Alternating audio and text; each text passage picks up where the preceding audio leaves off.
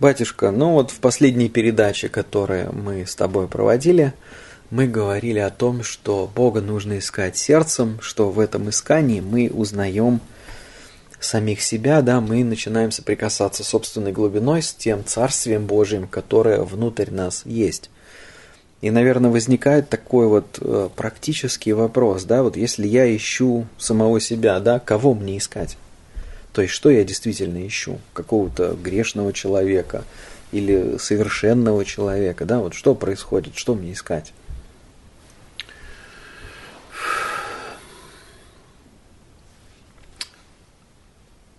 Мне так нравится вот начинать все истории на эту тему с вот этой пресловутой, уже набившей оскомину идеи, метафоры, образа грехопадения.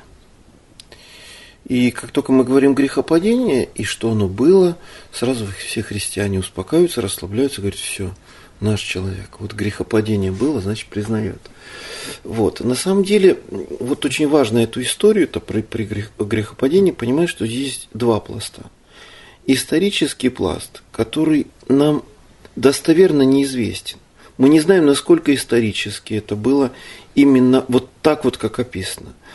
Но мы знаем, что за эти истории стоит очень глубокая правда, буквально вшитая в нашу внутренний мир и нашу культуру.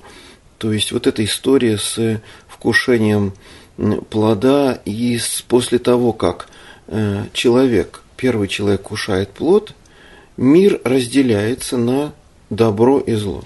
До этого мир видится целостным. Божественная реальность, она целостная. Она вмещает в себя все грани, все аспекты, все вещи, которые с нашей точки зрения кажутся ужасным.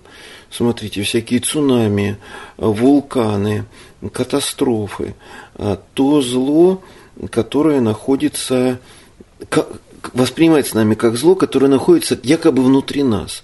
Ну, например, вот это чувство ярости, гнева, которое боец использует, когда идет на битву. Если ты будешь в состоянии благости, ты просто не сможешь победить. То есть вот это вот качество, все качества, все присутствующее в мире, таким, какое оно есть, оно имеет место быть, если мы доверяем, вот как ты правильно сказал, что все под контролем Бога, да, то я здесь хочу даже, ну, как бы дать более ярко. Все и есть проявленный и выраженный Бог в его многообразии.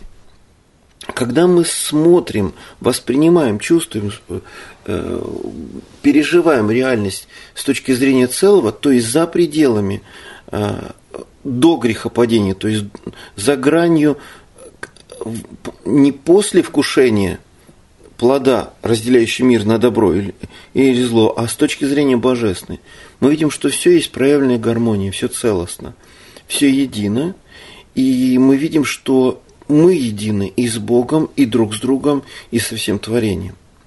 Такое сознание и является в конечном, такое восприятие является таким просветленным, божественным восприятием, когда мы видим и смотрим из целого, и в то же время переживаем и ощущаем себя целым. А христианство, вот историческое христианство, оно прекрасно донесло, и благодарность ему за то, что оно донесло нам эту замечательную историю о грехопадении и разделении впадении человека в классифицирующий на добро и зло ум.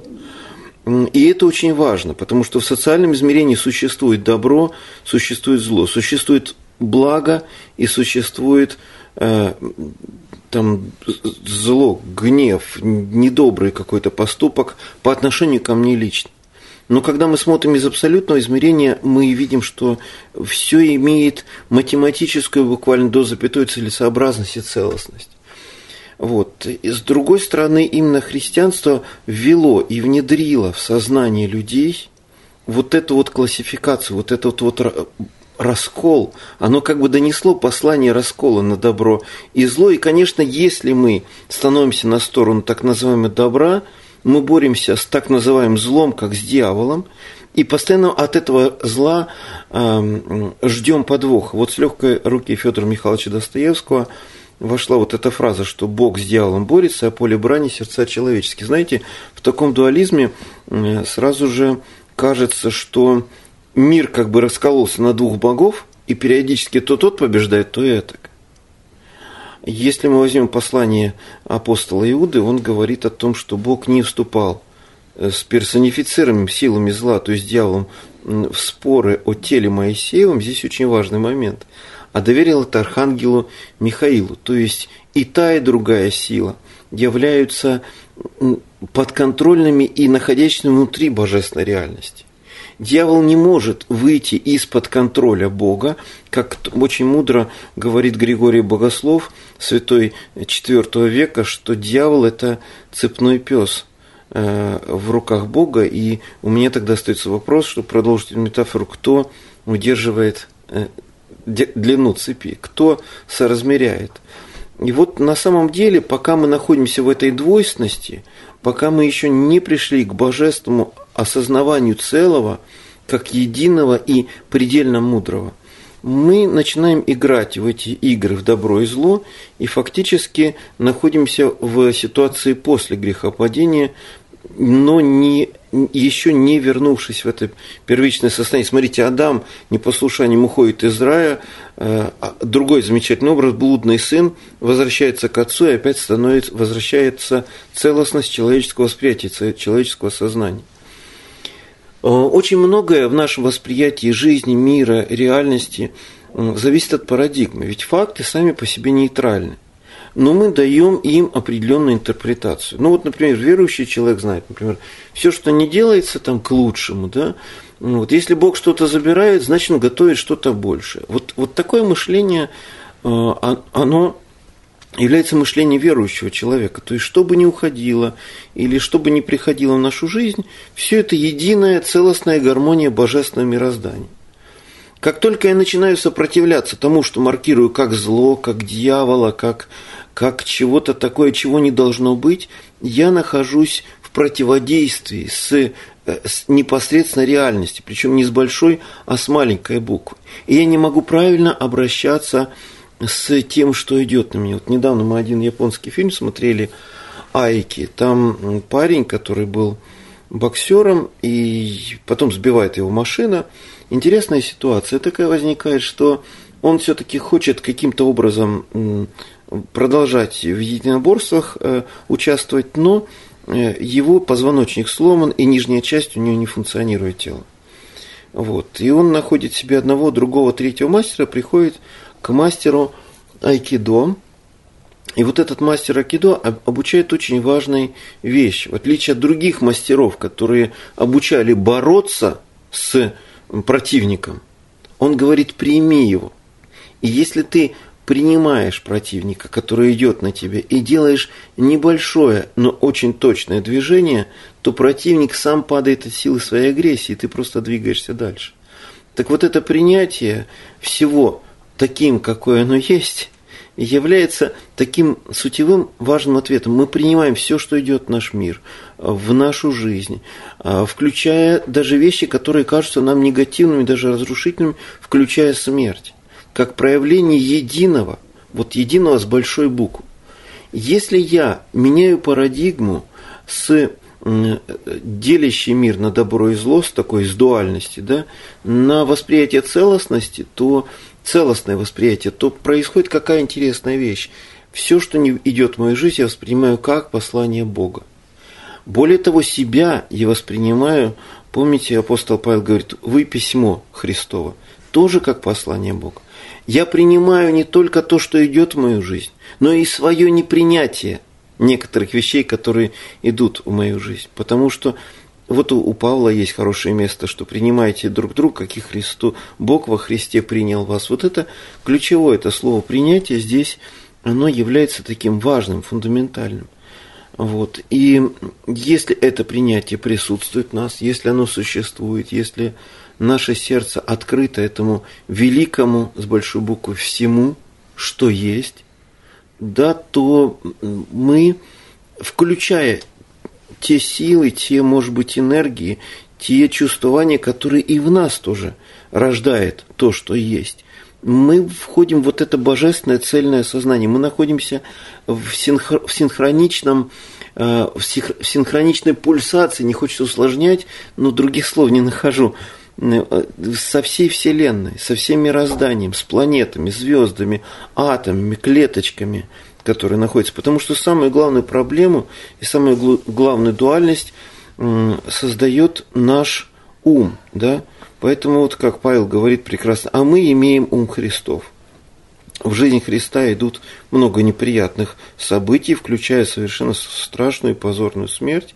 Но вот эти раскинутые на кресте руки есть образ того самого принятия. Очень многие христиане крестики носят и ходят с таким непринятием, так сжавшись в теле, напрягшись, спиночки искривленные, там позвоночник искривленный, такой вот немножко даже горбатенький, как будто ожидая какого-то удара, такой, что сейчас как жахнет – вот. Ну а еще, конечно, когда Бога рисуют таким, знаете, как будто что-то Бог смотрит, так, наказать, не наказать, вот, а вот за это наказать. И вот эти вот все истории с наказанием, ведь славянское слово наказание, да, оно же означает буквально наставление. Если наказание это не, не слово казнь, а да, а наказ ну, является ключевым, то есть наставление, тогда мы понимаем, что все включая то, что сейчас вот происходит в эту секунду, в эту минуту, просто божественный разговор, божественное послание. Это как шум волн океана. И то, что над океаном, и то, что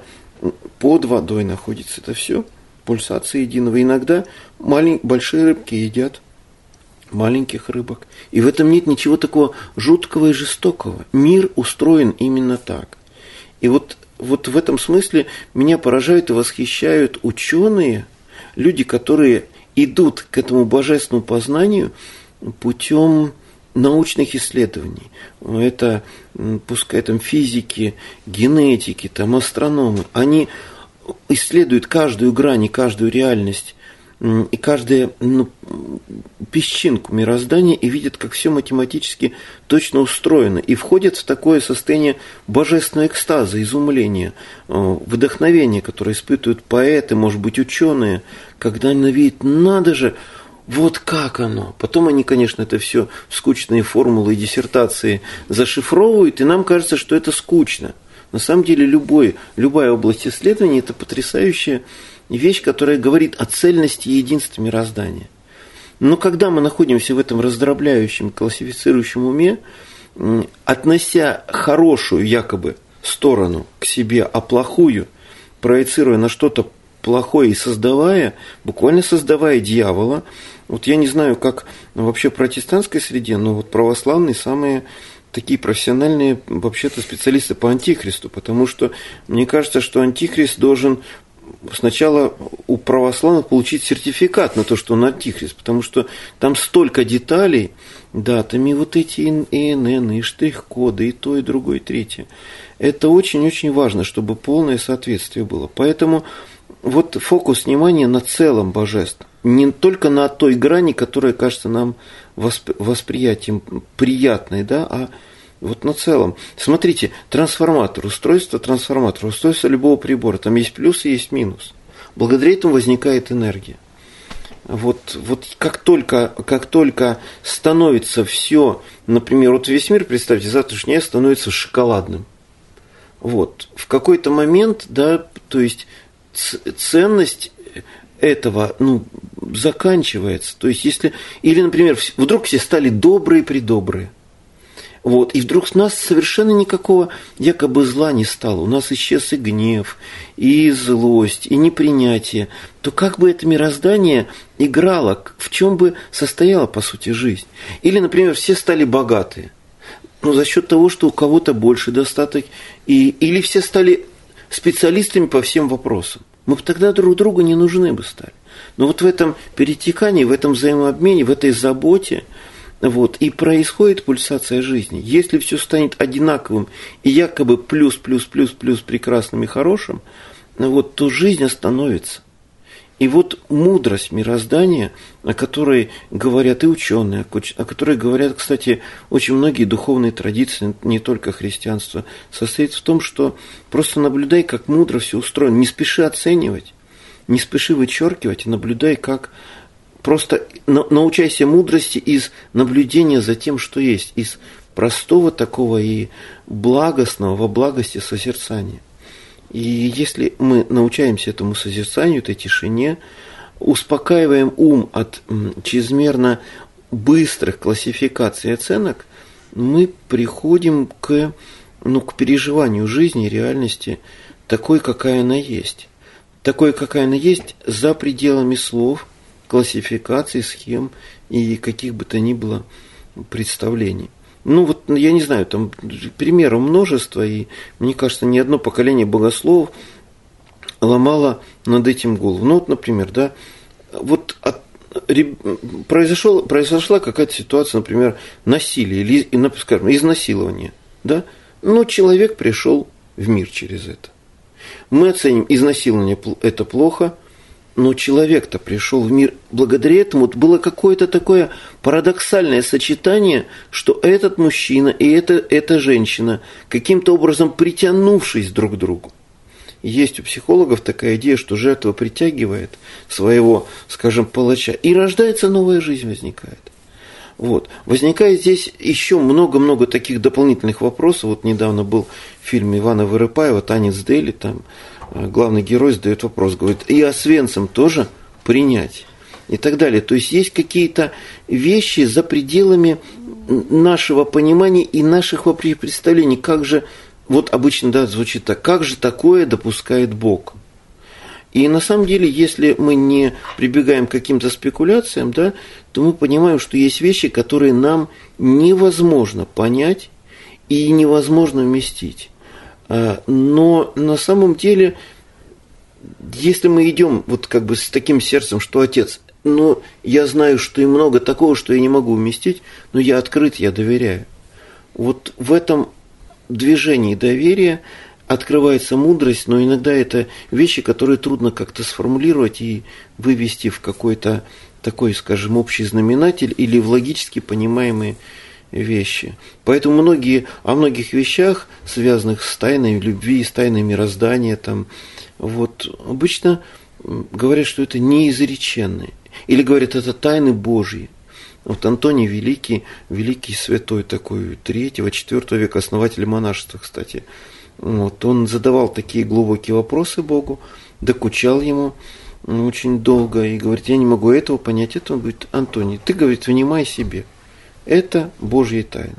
Поэтому многие вещи являются непостижимыми и непонятными. Но вот эта предельная открытость и доверие на то, что да будет воля твоя, соглашаясь с тем, вот как вначале ты сказал, что все под божественным контролем в конечном итоге находится.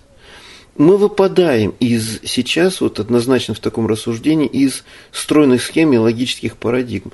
Вот это свойство богословов, может быть, даже такого э, толка больше богослова логики, но не богослова сердца. Вот. Э, богословие логики не допускает парадоксов. Очень важно, чтобы все уложилось в четкую схему и классификацию. Мне кажется, богословие Евангелия, оно, в принципе, и происходит из парадокса. Очень часто притчи Христа, то, о чем он говорит, это какие-то парадоксальные вещи, и трудно как-то в это, в это все вместить. Богословом за 2000 лет удалось, слава Богу. Но, тем не менее, когда мы по-свежему прикасаемся к тексту, мы видим, что там все совершенно парадоксально. И когда мы вот входим в эту парадоксальную логику – логику поэзии, но это не логика, а больше про, про сердце, вот в живое непосредственное переживание жизни. Ну вот взгляните на лилии полевые, или вот, вот птицы две вот продаются за один динарий, или что-то такое, или вот смоковница. Но это же, там я не знаю, сколько толкований было на эту, на проклятие смоковницы, но вот шли, подошел, смокв нет. Он говорит, ах, чтоб тебе никогда не приносить плода. Это какой-то очень живой и спонтанный поступок. Его не вместить в рамки и схемы, но почему-то ученик, у учеников это рождает вопросы. Вот эта вот ситуация, когда жизнь рождается из парадоксальности, когда ум все-таки хочет как-то привести, упорядочить, но жизнь всегда больше. Но если хотите, э, вот так современным таким метафорами, языком, можно сказать, вот э, как программа не может постигнуть программиста, так точно и мы своим сознанием, которое вмещает все равно. Нам кажется, что мы все понимаем, но мы понимаем какую-то очень маленькую часть Вселенной. Мы не можем ну, постигнуть разум Творца, да, эту безграничную пульсацию бесконечности, которая премудро все так устроила, и, и эта жизнь не так, что Бог сотворил и все. Вот это творение жизни, оно происходит э, прям постоянно, да, ну вот если женщина беременна, да, у нее постоянно происходит там творение жизни. Она даже не задумывается там чего, ручки сегодня делаем или ножки там, вот. А просто оно происходит, живет, пульсирует возникает. И вот, вот благовение перед этим есть, мне кажется, то, о чем Павел говорит, называет этого, а мы имеем ум Христов. Когда ты полностью открыт и благовеешь перед тайной жизни, вот, соглашаясь со своими, а вот в чем смирение, соглашаясь со своими границами, что есть какой-то лимит нашего понимания, а то, чем мы не понимаем, мы открыты, доверяем и благовеем перед этим. Ну вот хорошо ты сказал, и действительно мне очень помогла фраза одна одного очень хорошего друга моего, духовного человека. Он сказал, ты понимаешь, что в мире, в котором распяли Христа, реально могут сделать все, что угодно. Угу. И действительно, когда я начал над этим думать, что вот действительно мы привыкли к греху относиться очень легко. Ну там украл я или не украл, я же ничего угу. не чувствую. Угу. Но ведь реально мы живем в мире, в котором распяли Христа. Если люди смогли совершить такое зло, они способны на любое зло. Это с одной стороны. С другой стороны, выход из-под давления вот этой всей вот системы показал нам Иисус. Он, он, в принципе, говорил, что каждая ситуация в жизни – для нас научиться любить Бога и научиться любить другого человека. И вот в чем, наверное, протестанты ошибаются в данной парадигме, и я тоже долго очень. Потому что ты, получается, с одной стороны веришь в какие-то прекрасные вещи, ты выходишь из подъезда, да, или даже еще не выходишь из подъезда, встаешь с кровати, и ты почему-то автоматом перестаешь это ждать. Почему? Потому что твой фокус ориентирован только на себе – то есть ты забываешь про эту главную задачу, которая в заповеди в древней «возлюби Бога и возлюби ближнего». Ты только думаешь, вот, насколько сегодня мне хорошо, насколько Бог моему там маленькому я сегодня послужил, да, насколько он там из моих претензий ответил, насколько он там перегнал мои мечты, которые я ему вчера рассказывал. И вот э, в такой, когда ты парадигме находишься, то действительно воспринимать мир как целое, воспринимать каждую ситуацию как возможность полюбить Бога или другого человека и воспринимать достойно тех людей, которых, может быть, я не понимаю, которые не умещаются у меня в голове, очень-очень сложно.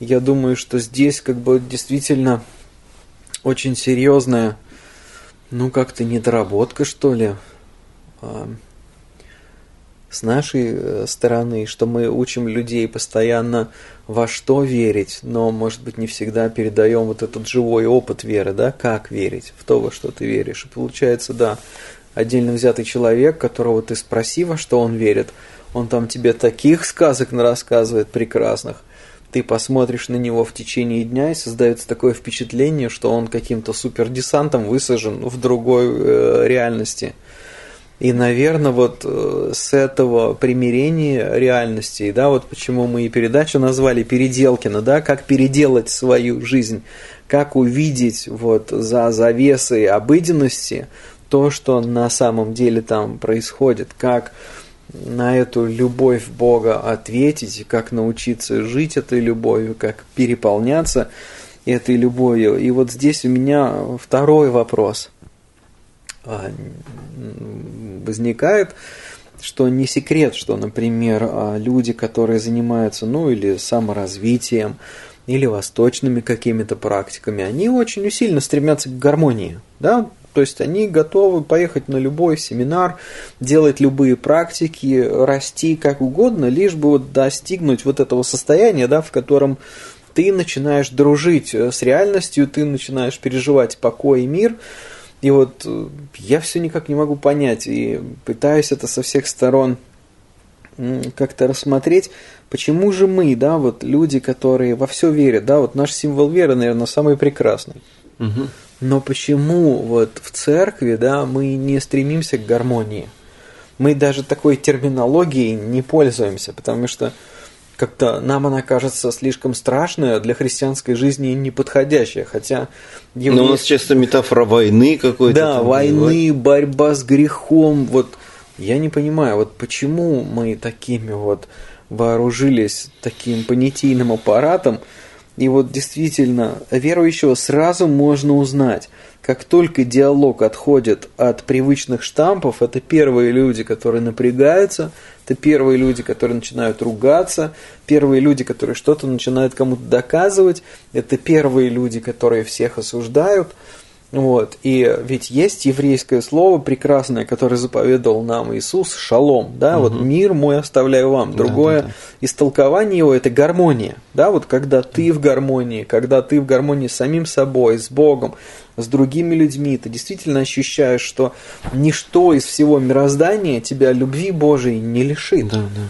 Но почему так получается, что вот мы, люди, которые столько прекрасного носим в своей голове, в реальности нашего сердца и в реальности нашей какой-то эмоциональной жизни, жизни с близкими нам людям, мы становимся какими-то страшными товарищами. Боже мой, ну это во многом вопрос к вам. Почему вы становитесь так? Ну и ко мне тоже, конечно, потому что на самом деле, давайте, давайте так вот, чтобы придерживаться христианской терминологии парадигмы, как только человек начинает узнавать какие-то христианские истины, он вкушает как это ни странно прозвучит, от дерева познания добра и зла. Крошка, сын, пришел к отцу и спросила Кроха, что такое хорошо, что такое плохо. И человек получает Евангелие очень часто и воспринимает, особенно на нашем каком-то постсоветском, что ли, пространстве, да, не как послание, там, благое вести, что, что мира, послание мира, вот хорошее такое выражение, да, а Евангелие воспринимается как ну, какое-то такое инструкция для того, чтобы разделить мир на плохое и хорошее. Как это ни странно, прочитанное, ну, как бы мышлением двойственным, или человека ищущим, как хорошо, как делать, как правильно. Свящ... Самое прекрасное священное учение вот, воспринимается как повод для того, чтобы разделить мир – и отчасти да, и Христос говорит о разделении. Видите, какая вещь-то происходит, что когда мы начинаем каким-то образом осознавать через призму Божьего Слова, через призму Евангелия какие-то вещи, мы начинаем разделять, отделять для начала. Вот, вот, вот об этом же он и говорит, да все оставь, иди за мной. И это вот самое главное послание, чтобы ни к чему не привязываться и ни с чем не отождествляться. После того, как происходит встреча с Богом в предельном измерении, встреча с Отцом, э, в котором мы приходим через дверь, которая есть Иисус, Он говорит, а теперь иди и на моей пажите трудись. То есть неси мой мир, мою любовь, мое принятие, пожалуйста, всем людям. Вот иди и просто доноси это. Вот там, ибо так возлюбил в конечном итоге Бог этот мир. Да, то есть вот эти вот какие-то вещи. Я не знаю, потом смотрите, очень важная вещь. Ведь когда мы общаемся, мы передаем друг другу не только то, что сказано словами, но и как бы поле опыта, да, биение сердца, того, что стоит за, за нашими словами. Ведь как сейчас время такого информационного взрыва, рухнули все границы, и мы уже нажатием клавиши в интернете можем все обо всем из первого источника узнать. Раньше мы существовали как отдельные группы, там тут существуют православные, тут, например, баптисты, тут какие-нибудь католики, там какие-нибудь эзотерики сидят, медитируют там на какой-нибудь лотос. Вот тут какие-нибудь сидят какие-то кванты, квантовые какие-то психологи, и каждый что-то свое, да. И, и мы на самом деле имели представление друг о друге уже пересказанное и пропущенное через несколько призм. Сейчас все границы рухнули. Сейчас мир становится все более интегральным. То есть э, мы взаимопроникаем. И если христиане говорят э, и несут свидетельство о своей вере в этот мир исключительно на а, своем и понятном только им сленге и аргументации, да, мы неэффективны в том, чтобы донести это послание. Поэтому э, мне кажется, что и мудрость-то, в принципе, состоит, когда, обучившись огромному количеству всяких истин, мы приходим к очень простым вещам. И начинаем их не просто там как-то формулировать, выражать, а как-то вот так вот, ну, быть. Вот, ну, вот, вот устал, полежи там как, например, может кому-то чаю там, вот таких вот, вот в этой заботе-то и есть суть послания. Мир устал от слов. А сколько уже было написано всяких библейских справочников, христианских учебников по душепопечению. Вот я помню, не помню, в прошлой беседе мы говорили или нет, у меня пятитомник есть, э, такой Джун Хант, автор Ключи. Ключи. Да, да, да, да. Ну, какая библейская цитата от чего помогает? Нет. Сами по себе ни методики, ни цитаты не работают. Работают люди. Если какое, какое-то слово легло тебе глубоко в сердце, и ты, проживая его, доносишь, вот, ты говоришь вкусно, ты говоришь, вкушая и вот как нектар каждое слово, как бы донося, из глубокой нежностью, с глубокой честностью, с глубокой любовью, с предельной сердечностью, тогда это начинает менять людей. Вот как человек один прикасается к другому, да? Как мы прикасаемся друг к другу словесно, э, телесно, например, что при этом говорим. Ведь наше даже обращение так к вере происходило по большей части, когда мы видели ну, в глазах другого человека вот это вот ну, настоящее что-то. Что это не работа у него такая, это не какие-то ну, истины, которые ну, просто нужно говорить, а это те, которые живутся прямо сейчас. Вот в этом вся, в чем сила, брат? Вот в этом в этой подлинности, в этой настоящести. И вот сейчас вот мы говорим, и э, у меня два фокуса внимания, как бы мысль не потерять, но это даже не важно. И можно ее терять, находить, она такая, что она постоянно, их много, они постоянно где-то вокруг нас крутятся. А вот это вот измерение, чтобы связь с сердцем не потерять, не с мыслями, да, не с концепциями, а с сердцем, чтобы из сердца говорить, жить, сострадая. Сейчас ну, как бы, как будто бы оставаясь в контакте с этой глубинной правдой. Вот в этом, в этом-то вся сила. И вот это наша Родина, это наш дом, это наша неуязвимость. То есть можно отнять у человека, например, родину, там, выслать его за границу как, или в, депортировать, но нельзя в сердце любовь да, отнять, например, к родине. Сегодня вот мы дискутировали с одним человеком насчет патриотизма. Я говорю, понимаешь, я родился на Украине, живу в России с 92 -го года. Но мне в сердце вдруг только года два назад открылась любовь к моей родине. Ну вот как-то открылась и все. И я не заставлял себя любить. Я просто вечером ехал в поезде, и в плеере играли песни Трио Маренич, еще старые-старые записи. И вдруг я заплакал и почувствовал, что я очень-очень люблю эту, эту страну, этот народ, и, и я сам являюсь им. Вот в этом смысле мне кажется, что заставить любить, да, должен любить, или вот эта вот фраза, от которых меня просто, ну, так сложно становится, так подташнивает даже немножко. Э, Христианин должен любить, ой-ой-ой-ой, эти два слова не должны стоять рядом, это точно я понимаю. С точки зрения лингвистики они даже отпрыгивают в разные стороны. Потому что обязать любить невозможно. Это же сердце, это же душа. Но когда ты видишь любящего человека, вот сейчас что-то вот на эту тему, да, вот кто-то рассказывает или поет песню о любви к своей любимой, или о любви к своей родине, или о любви, ну, например, там, Богу, да, и ты видишь, что этот человек это живет, и это может тебя коснуться, как аромат. И раз, и ты это запомнишь. Только так передается, ну, скажем, духовная информация. Вот, через слова, через текст. Нет, не так. А вот когда ты видишь, что человек это живет, и ты прям попадаешь в это, о, ух ты ж, вот, вот, вот оно настоящее. И, и любящий человек, вот я никогда не любил цветы. Ну, не мужское дело любить цветы, да? Но один раз я встретился с человеком, который мне говорил о, своих, о своей любви к цветам.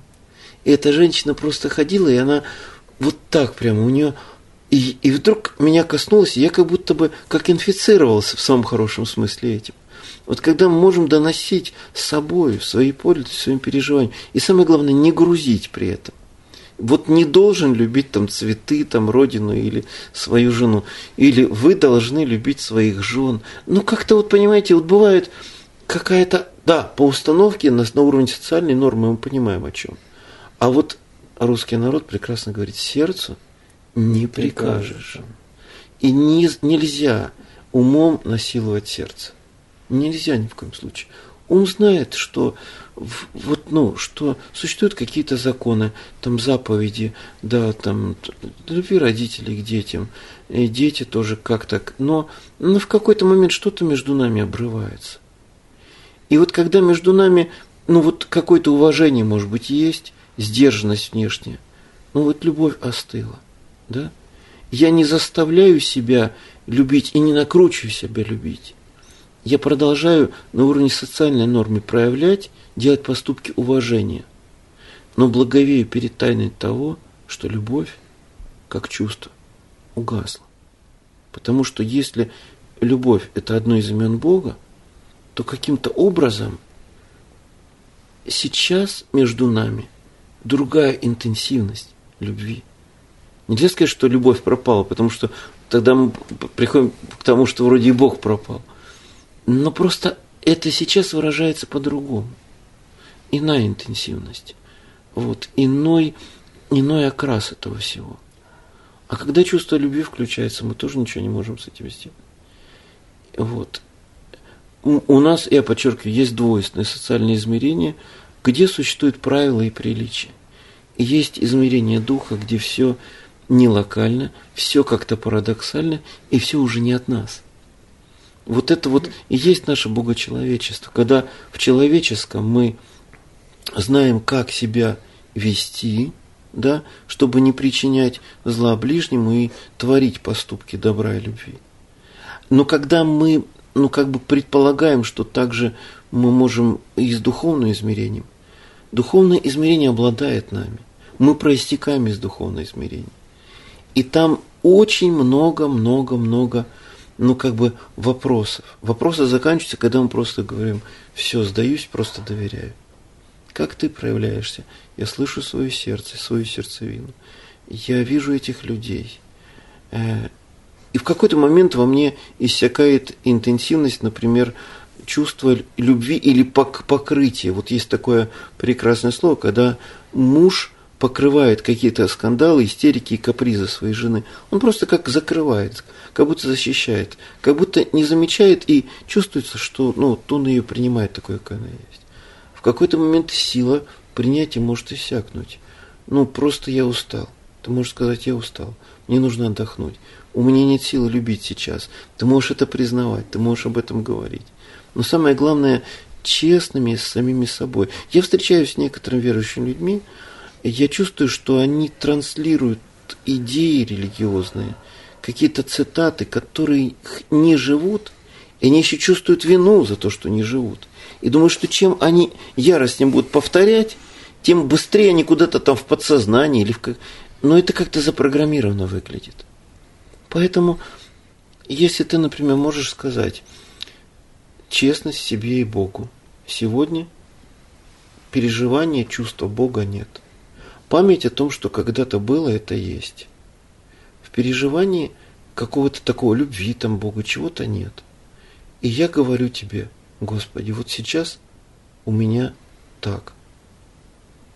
И это честная молитва. Это более честно и более глубоко, чем дай, Господи, мне чего-то там. Как только мы выходим на вот эту вот дай, мы, с одной стороны, просите дано будет вам – с другой стороны, кольми паче, вот, если мы доверяем тому, что все уже есть, и доверяем этой мудрости божественного мироздания, которая именно так все распределила.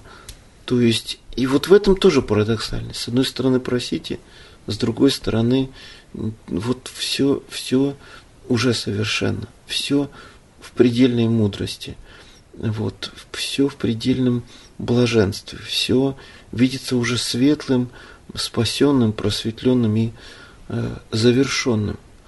Это, это совершенство и завершенность, оно пульсирует, оно ощущается, оно переживается. Я не знаю, может быть, лет пять или шесть как-то у меня ушло ну, какая-то мысль или чувствование о чем-то Бога просить. Мне так хорошо с тем, что есть. То есть все, что нужно, все есть. Там верни там того, вразуми того, кого вразумлять. У каждого внутри есть мудрость. Каждого Бог в любом случае, с одной стороны, у каждой проистекает из Бога, и каждый втекает в него. И вот эта интенсивность, пока мы здесь в земной жизни, в какой-то находимся, где еще за что-то цепляемся, что-то считаем ценным, более, что-то менее ценным. А так, в принципе, вот. Поэтому я могу свидетельствовать только о своем опыте. Я ни, ни о чем не прошу, потому что я доверяю тому, что есть. Я, ну, как-то это обосновать я не знаю. Но мне правда достаточно того, что есть. Но если завтра что-то будет еще, например, кто-нибудь мне решит подарить вертолет. Ну, я не знаю, правда, куда его ставить. Ну, хорошо, пусть вертолет. Спасибо, Господи. Спасибо, уважаемый там товарищ там такой-то вот за ваш прекрасный подарок. Вот. Или что-то забери там. Даже вот исцели, да. Ну вот пришел больной человек и говорит, чего-то у меня прямо ломит спину. Я говорю, наверное, скучных лекций слушал или проповедей каких-то очень долго. Да, что-то я обчитался такой литературы. Обычно, если мы что-то впихиваем, как, которое не идет в нас, потом тело начинает сигналить об этом, об этом любой терапевт знает, телесно ориентированный. Я говорю, ну, чего я могу сделать? Ну, вот я знаю, как это сделать, давай просто промну тебе спину. Вот пришел, вот оно живое какое-то молитва с возложением рук. Все, вот только вот так вот могу. А вот чего-то давление упало, ну давай крепкого чаю тебе заварю. Вот оно как-то, вот по-простому совершенно. Ну, а от зубной боли там говорят, стоматолог помогает, пускай. Ну, вот у меня хорошее есть на позвонить. Вот, вот когда вот это в простом э, измерении человеческой заботы проявляется вся эта божественная любовь. Вот, потому что нет других рук, кроме наших, да, и нет другого предельного проявления Бога на земле, чем вот это прекрасное человеческое тело, которое мечется, страдает, может быть, от каких-то своих теорий уже устало там, какую-то книжку очередную впихивает про кто-то про христианство, кто-то про просветление, а кто-то про какой-нибудь учебный, учебную программу надо пройти, и зачем-то это все впихивает в себя. Вот, а так-то... И вот из этого состоит такой пульсация наша жизнь. Я когда я включаюсь в эту пульсацию погони за чем-то, я могу даже поиграть в то, что что-то выучить, какой-то стишок или какую-то книжку прочитать. Но у меня даже сейчас нет потребности чего-то доизучить. Потому что как-то то, что нужно, оно просто приходит вовремя. То, что не нужно или не лежит на сердце, некоторые говорят, тут книжки надо дочитывать до конца.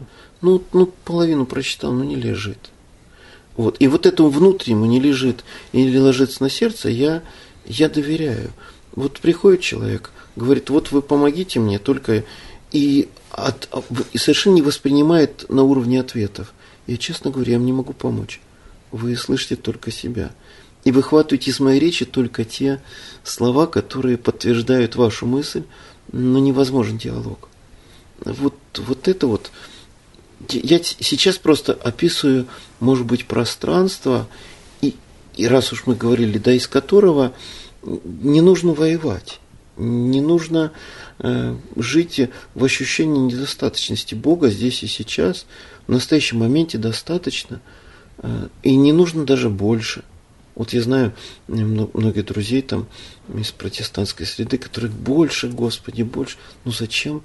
Кто знает, тут если чуть-чуть больше будет Бога, там, например, на один микрон, может вообще все разнесет. Потому что столько, сколько есть, оптимально и достаточно. И люди такие грустные, чего-то, может, чего-то еще надо. Чего мне не хватает в жизни? Ой, благодати бы, Господи, благодати. Любви, дай, Господи, такой любви. Да достаточно всего. Только ты оставайся в своем сердце, то есть в середине, из которого все это проистекает. Вот, оставайся целостным. Перестань делить на мир на себя недостаточно, и Бога, понимаете, мы как будто образ Бога создаем, в котором что-то есть, что в нас нету. Кто же вываливает нас из рая, из присутствия Божия, как не наши собственные убеждения и мозги, которым недостаточно Бога в настоящем моменте. Мы как будто сами оттуда выпадаем, начинаем страдать и просить Бога, чтобы Он опять нам себя дал. Пока мы не создаем в нашем уме идею Бога, который даст, и меня, в котором чего-то недостаточно, все нормально. То есть мы просыпаемся.